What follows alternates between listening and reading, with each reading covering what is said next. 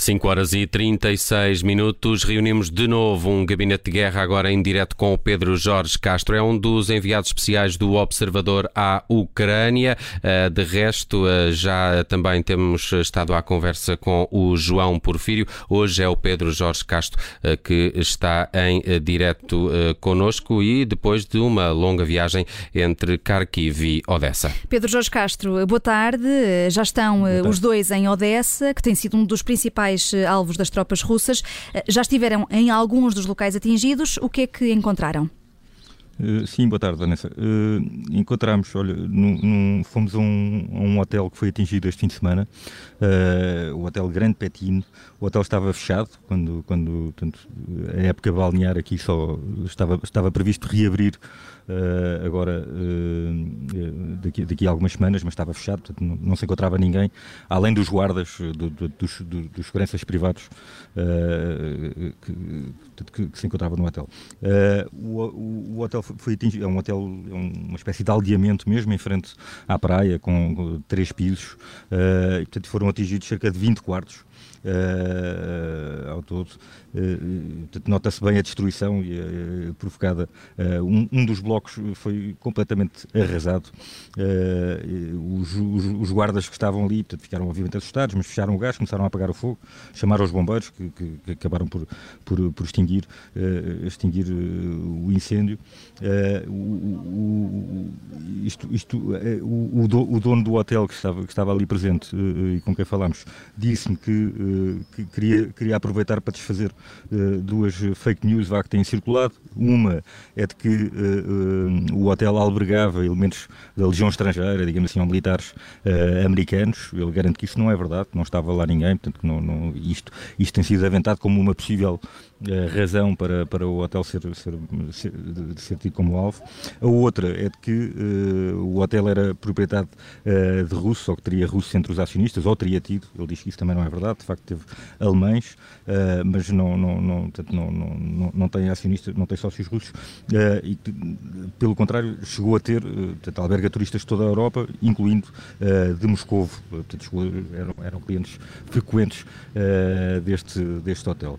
Uh, outro sítio onde estivemos foi um, um bloco de apartamentos, uh, um prédio de 15 andares que foi atingido e também desfez, também desfez uh, cerca de 15 apartamentos e uh, neste, neste, neste, neste prédio, ao contrário do que, do que aconteceu no, no hotel, estava habitado, portanto, houve uh, pelo menos três famílias uh, que morreram, num total de oito pessoas, uma delas um casal, recém-casados, em que a mulher estava, estava grávida.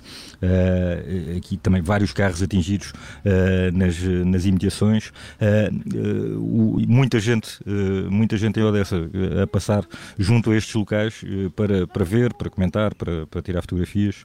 Uh, portanto, uh, nós ainda não vimos outros sítios destruídos. Dizem-nos dizem que há cerca de duas dezenas de edifícios que foram atacados ou que foram bombardeados. Uh, estes são, assim, dois que, de que, podemos, de que podemos já falar.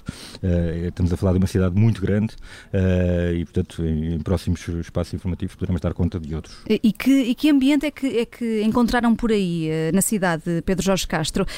Foi, e pergunto isto porque foi bombardeada, atingida por mísseis há menos de 48 horas.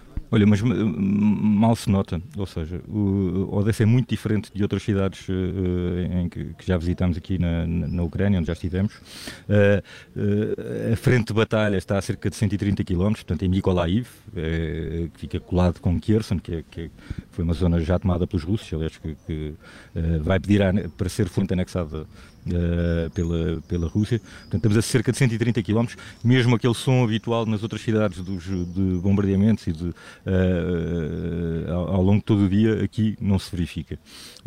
a ameaça principal em Odessa vem do mar, Uh, portanto, onde estão os, os, navios russos, não são visíveis neste momento, ou pelo menos nós não, nós não os vimos, mas já falámos com alguns residentes que dizem que às vezes conseguem ver uh, os barcos russos uh, ao fundo, que é obviamente uma imagem assustadora. Mesmo que estejam pequenos no horizonte, obviamente as pessoas conseguem visualizar a ameaça que, que, eles representam. É desses barcos que são lançados alguns dos mísseis que atacam a cidade.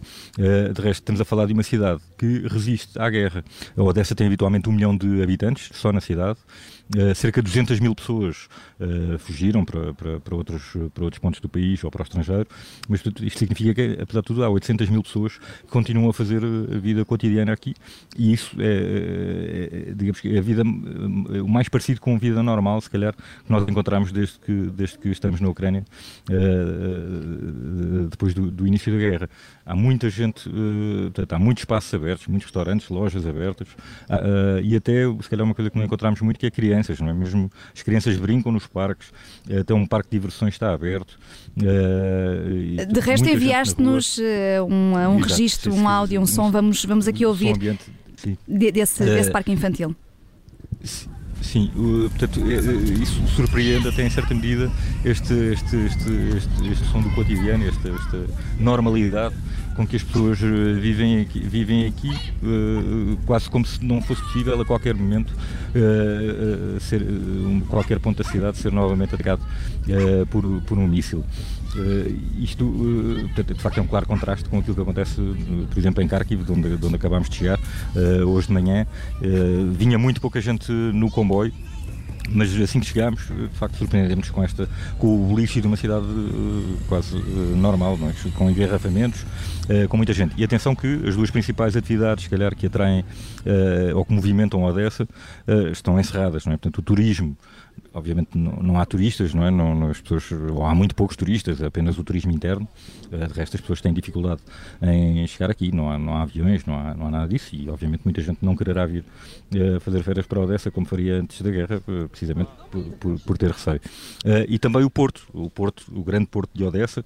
Aliás, o Presidente Zelensky falou recentemente, apelou a este fim do, do, bloqueio do Porto de Odessa, que está, está fechado, não, não, não podem sair barcos, não podem sair navios com mercadorias aqui para o, uh, para o Mar Negro, uh, porque precisamente uh, enfrentariam ou arriscar-se a enfrentar uma série de, de, navios russos e, obviamente, portanto, o porto está fechado, não há, não há saída de mercadorias, o que pode estar a dar origem, aliás, pode estar a contribuir para uma grave crise alimentar a nível mundial, porque a Ucrânia é um grande exportador de, de, de cereais. E de, outros, uhum. de, de cereais, exatamente. Uhum.